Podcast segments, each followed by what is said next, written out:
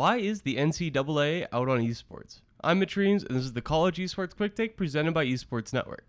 Every Monday, we're looking to a company or issue that matters in the college esports world. Today, that focus is on the NCAA. The controversial governing body for college sports is absent in esports. In its place, a wide variety of organizers, including CSL, TESPA, NACE, and many more, vie to create the same structure. But why has the NCAA not stepped in amidst esports growth? They had a chance to do so. In April of 2019, the NCAA Board of Governors had a vote to bring esports under its vast umbrella. They voted unanimously against it. The two main concerns they said were Title IX complications. That's the college rule that means colleges have to equally support both male and female sports. And their other concern was about violence in games. While it's true that most college esports programs are predominantly male, something we covered on the show a few weeks back, that's not different from, say, football, which is only male and makes up a large portion of athletic department funding.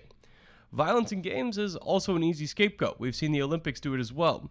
Again, no issues with amateur students potentially getting CTE on the football field in the NCAA offices. But hey, games with guns in them, that's a no go.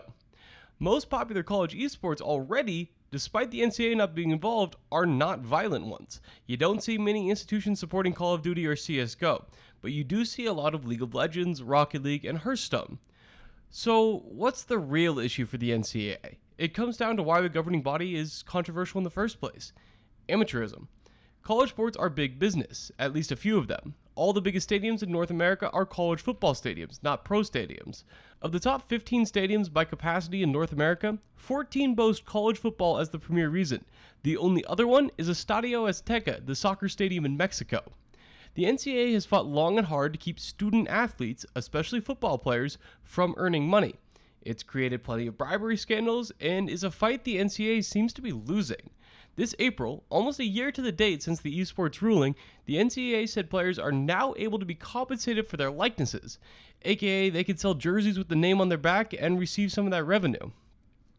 But that ruling came a year too late, and college esports has passed the NCAA by. The real issue for the NCAA's involvement in esports was that the nature of Twitch meant that there was no way to force college esports players to be amateurs and not earn money based on their likenesses. That's basically what Twitch is at its core. Same with all the rest of content creation across YouTube and the general gaming world. Besides opening the door to other organizations to take on a similar role, the NCAA's lack of involvement has also meant that most esports teams are attached to parts of the college outside of the athletic department. It's usually some sort of engineering, student life, or computer science department.